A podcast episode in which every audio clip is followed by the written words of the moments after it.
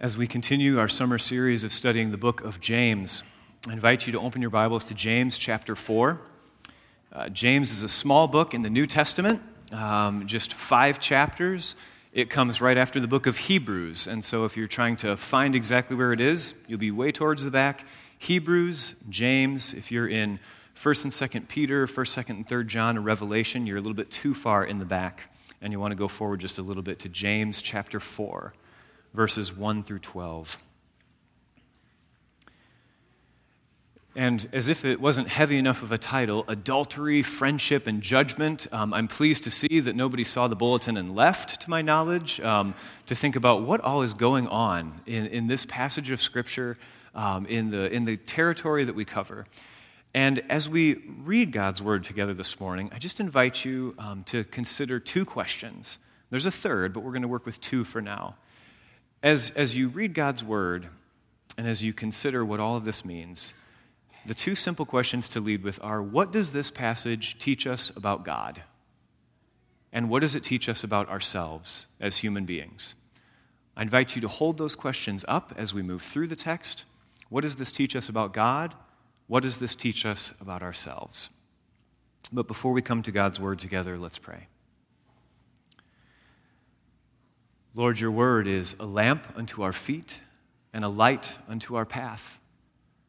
Your timeless wisdom is illumined to us by the Holy Spirit, that we can understand your call upon our lives, that we can be equipped as your ambassadors here on this earth, and that we can live in the assurance of your love for us and testify and witness to your mercy and your grace. Lord, speak to us this morning through your Holy Spirit by the power of your word. In the name of Jesus Christ our Lord. Amen. James chapter 4, verses 1 through 12. What causes fights and quarrels among you? Don't they come from your desires that battle within you? You desire but do not have, so you kill. You covet, but you cannot get what you want, so you quarrel and fight. You do not have because you do not ask God. When you ask, you do not receive because you ask with wrong motives, that you may spend what you get on your pleasures. You adulterous people, don't you know that friendship with the world means enmity with God? Therefore, anyone who chooses to be a friend of the world becomes an enemy of God. Or do you think Scripture says without reason? That he jealously longs for the Spirit that he has caused to dwell in us. But he gives us more grace. That is why Scripture says God opposes the proud, but shows favor to the humble. Submit yourselves then to God. Resist the devil, and he will flee from you. Come near to God, and he will come near to you.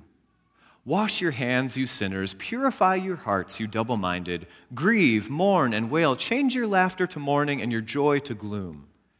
Humble yourselves before the Lord, and he will lift you up. Brothers and sisters, do not slander one another. Anyone who speaks against a brother or sister or judges them speaks against the law and judges it.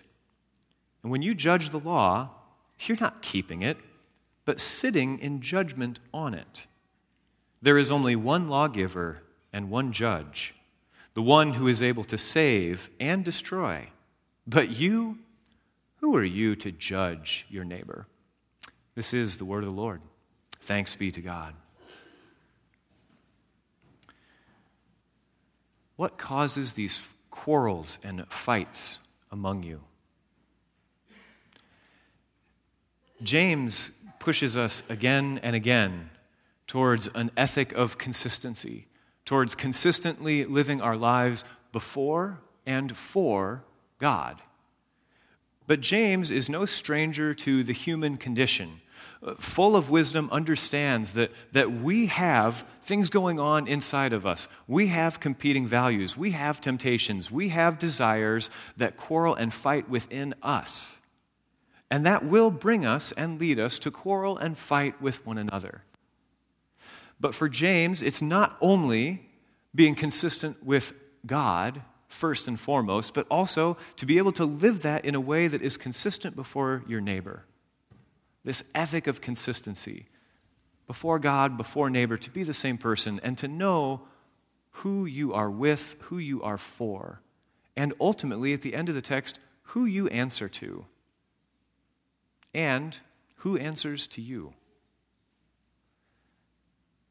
James is practical about this, knowing full well that our battles and desires will exist within us, and they don't go away.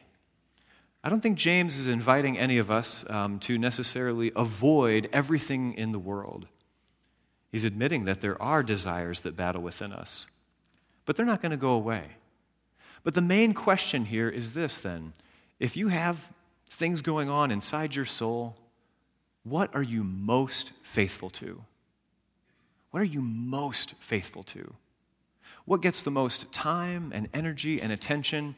And if there's two competing values, which one is going to end up at the highest priority? James, in a way, is asking with this whole idea of being adulterous people, is to ask, what team are you on? Now, I wasn't very good at team sports. I, guess I just don't get along with people that well, maybe. I did not play basketball well, or really at all.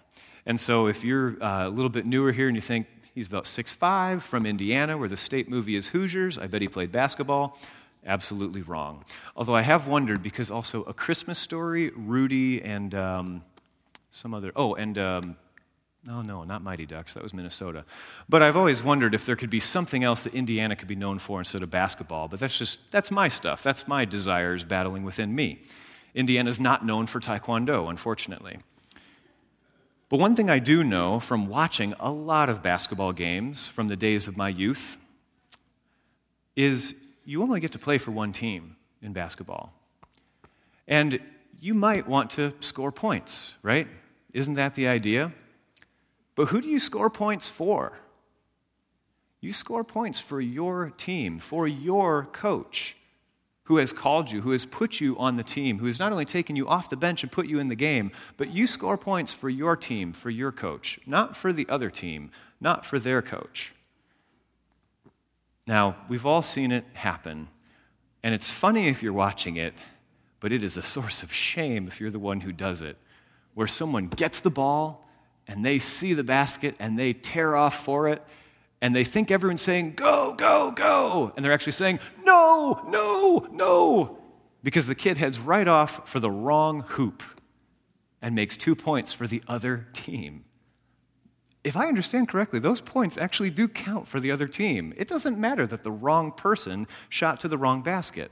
This is especially confusing right after halftime, I think. Taekwondo is much simpler. They put somebody in the ring with you to say, hit them, don't let them hit you. Easy. But I invite you to consider basketball is maybe an easy one to, to see, but in, in all of the teams' sports that we play, whose team are you on? If you score points for the other team, there's a lack of faithfulness to your team that has been exercised. And so in verse 4, when James says, You adulterous people, He's not actually talking about adultery in, in the same sense, although this can be certainly a result of the quarrels and, and fights within us, the desires that battle within us. Sure, all of the law breaking that can happen. And that was covered earlier in James. But in this particular sense, the way James is using this title of you adulterous people, is he saying, you're putting someone else before God. Your friendship with the world is coming before your friendship and your allegiance to God. Now, James says here friendship with the world means enmity with God. Let's be careful of what that doesn't mean. It, it does not mean that you cannot have friends who are not Christians. In fact, something worth considering if you don't have any friends outside of the church, who might you be reaching out and witnessing to? Certainly, we live our lives as witness. We live our lives as ambassadors for Christ in every setting. But who is it that we're reaching out to if all of our friends are the same as us? Now, hopefully, there's friendships here. Friendships build. As iron sharpens iron, so it is to have friends who walk this faith journey with us. Having friends here in this place at North Holland, building friendships, builds a sense of belonging. We feel like we belong when we're in the presence of friends. James is not as concerned here about who you are friends with or who you have who you're in a relationship with. But the ultimate measure here is is God your coach? Is it for Christ's kingdom? Is that what you're trying to score points for? And that you won't be tempted to score points for another team in any kinds of ways. Maybe it could be for financial gains, where we maybe sacrifice the way we think God has called us to live, but we might be able to get ahead off on the side. We might be able to score some points, but they're in the wrong basket. Maybe it's for our own popularity. Maybe even though we hear these words often that we belong to God and that our identity is found in Christ, but we don't feel like we belong. And we turn to other directions to find our identity, to find who we are. It's like scoring points for the wrong team. Instead of trusting that God is saying, you know what, I don't care how many points you score, but I want you to be on my team because I have called you. You are on my team because you belong to me. And sometimes I'm going to have you sit on the bench and take a rest. And sometimes I'm going to have you in the game. And this is up to me, says the Lord. We live in a world where the ends justify the means. But we serve a God who tells us that the means justify the ends. We live in a world where the ends justify the means, but we serve a God who reminds us that the means will justify the ends. So in adultery, we're talking about faithfulness. If you remember from uh, last fall when we went through the Ten Commandments, it took about 10 weeks. That should be no surprise.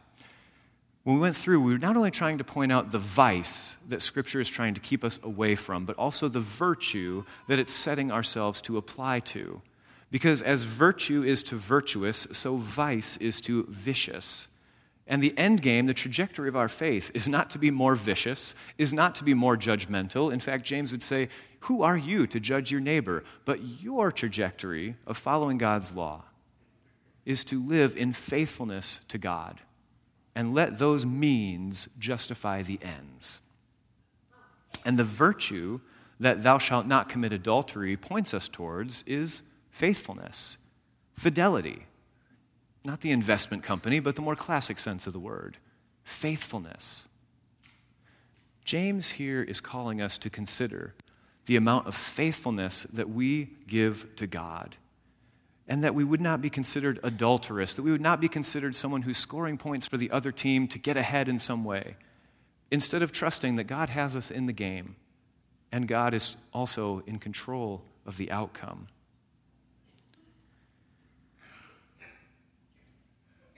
Friendship with the world means enmity with God or trying to score points, and that God jealously longs for us.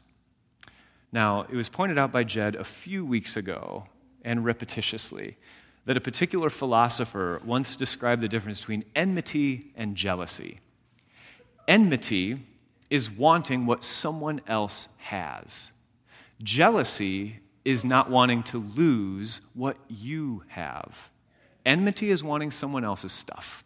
Jealousy is a protective guard against losing your stuff. God has no room for enmity because the earth is the Lord's and all that is in it, the world and all who live in it. Psalm 24. But God does get described in his own words as jealous, that God jealously longs for us. And by the way, the philosopher that Jed mentioned this from is Homer and not the one who wrote the Iliad, but Homer Simpson, just as a side note. But there is this jealous longing that we belong to God. God is saying, You are on my team. I have called you to myself. You belong to me. And the points you score, I want you to score them for my kingdom by demonstrating the fruit of the Spirit that I have called you to. I don't want you to worry about trying to get ahead. I don't want you to try to make friendships in such a way that you're going to sacrifice who you are that you'll compromise the integrity of your witness, but be fully devoted to me.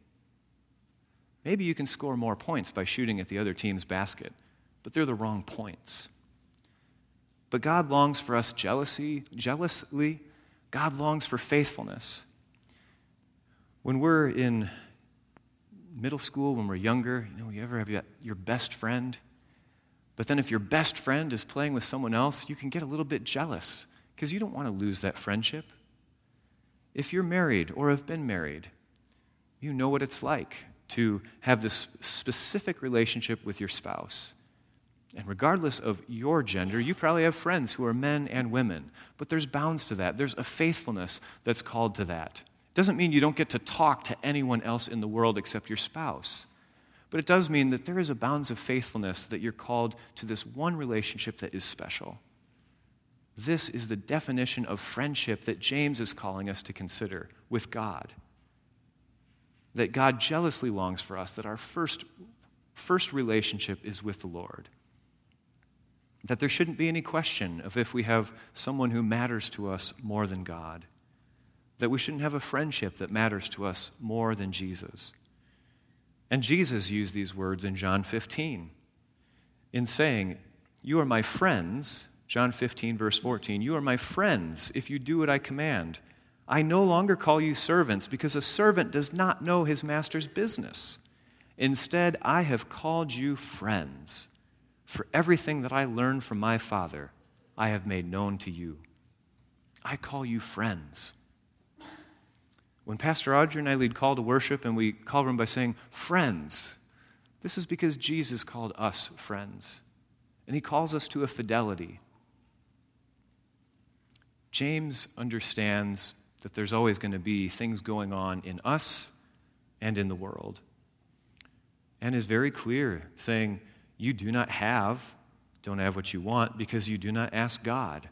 And when you ask, you don't receive because you ask with wrong motives, that you may spend what you get on your pleasures. This is an echo taken from Psalm 37, which James, growing up as a Jew who would follow the law, would know very well. Psalm 37, verse 4, um, was a very profitable verse for a company for a while that was making little plates that said, The Lord will give you the desires of your heart. This sounds great, doesn't it? The Lord will give you the desires of your heart. But that's not the full verse. Psalm 37, verse 4 is Take delight in the Lord first, take delight in the Lord, and he will give you the desires of your heart. But that's because you've been transformed, that what you desire is what God desires. We take delight in the Lord first. And when we have our hearts aligned with what God desires, both for us and from us, because I do believe God intends for us to enjoy life even in faithful times that are difficult. When we take delight in the Lord, we are transformed, and He will give us the desires of our heart. But our desires have to be transformed first. They have to be aligned with God in a way where there is faithfulness and no adultery, no being taken away from that first primary relationship. It's human nature to want more, it's spiritual growth that teaches us of all the things we want, it should be enough to say, Give us this day our daily bread. God longs for us. God longs for our desires to be God's desires for and from us. And so we get these series of statements about adultery, but about friendship with God and not compromising that with friendship with the world. But also, we come to a sense of judgment in the second half of this passage. But all of these are statements that build off of each other. In the same way that James says, You do not have because you do not ask God, we might say, Well, if I just ask God, I'll get whatever I want. But the very next verse, verse 3, when you ask, you do not receive because you ask with wrong motives. James is aware of how quick we want to jump forward and also wants us to be consistent with God's desire for our life. And so in verse 7, we're told, Submit yourselves then to God. Resist the devil, and he will flee from you. It sounds great for the devil to flee from us, doesn't it? And empowering to know that Scripture says, Resist the devil, and he will flee from you. That's an incredible statement. But the power does not come from us. It is first, submit yourselves then to God. first give yourselves over to God, and the devil will flee from you because God is with you. It's not resisting all on your own power, but submitting ourselves to God first. In the same way, verse 10 humble yourselves before the Lord, and he will lift you up. We don't get to lift ourselves up, but we do get to humble ourselves before the Lord. It is a paradox. We humble ourselves before the Lord, and then he will lift us up.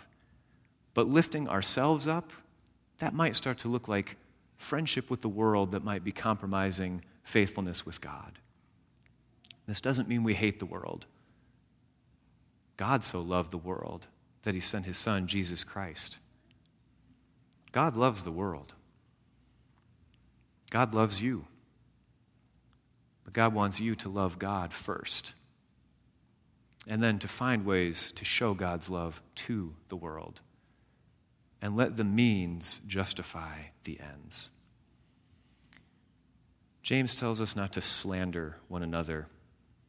Almost as if say, if you're playing on a team, don't slander your teammates. Sure, you can disagree with them, but don't slander your teammates.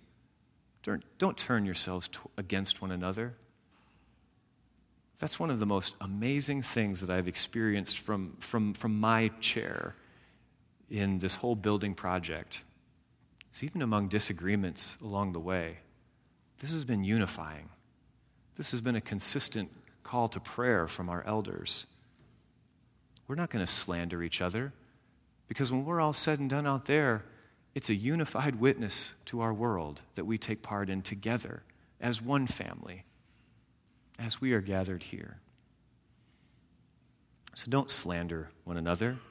Anyone who speaks against a brother or sister judges or judges them speaks against the law and judges it.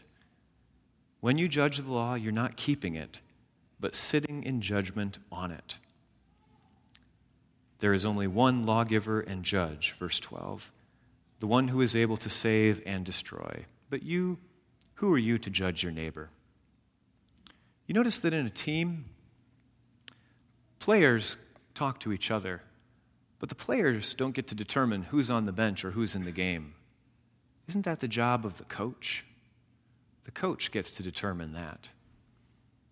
We don't get to slander each other. We don't get to judge each other.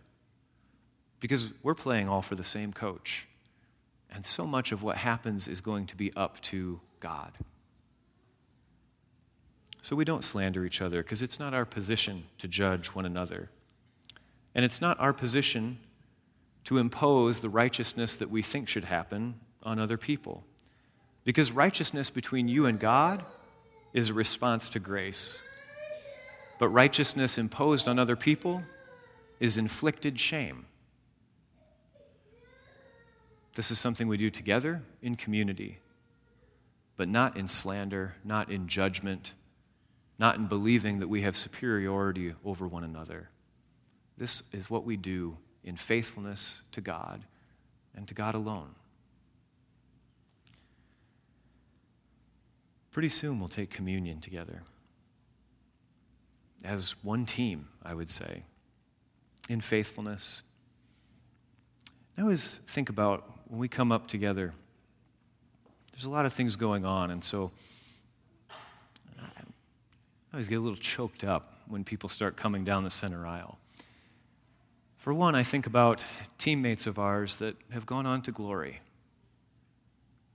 You can think of who matters to you to know that not too long you might have been walking up right alongside of someone who God has called home, and that they get to partake of the same bread and the same cup as you. The same way, there are disagreements among us. James understands that. God knows that full well. We don't slander one another in that, but we do partake of the same bread and the same cup, even with those who we disagree with from time to time, even sharply. And yet we come here together because Jesus has called us friends. And so we do get to be friends, even in moments where we don't get along at our best.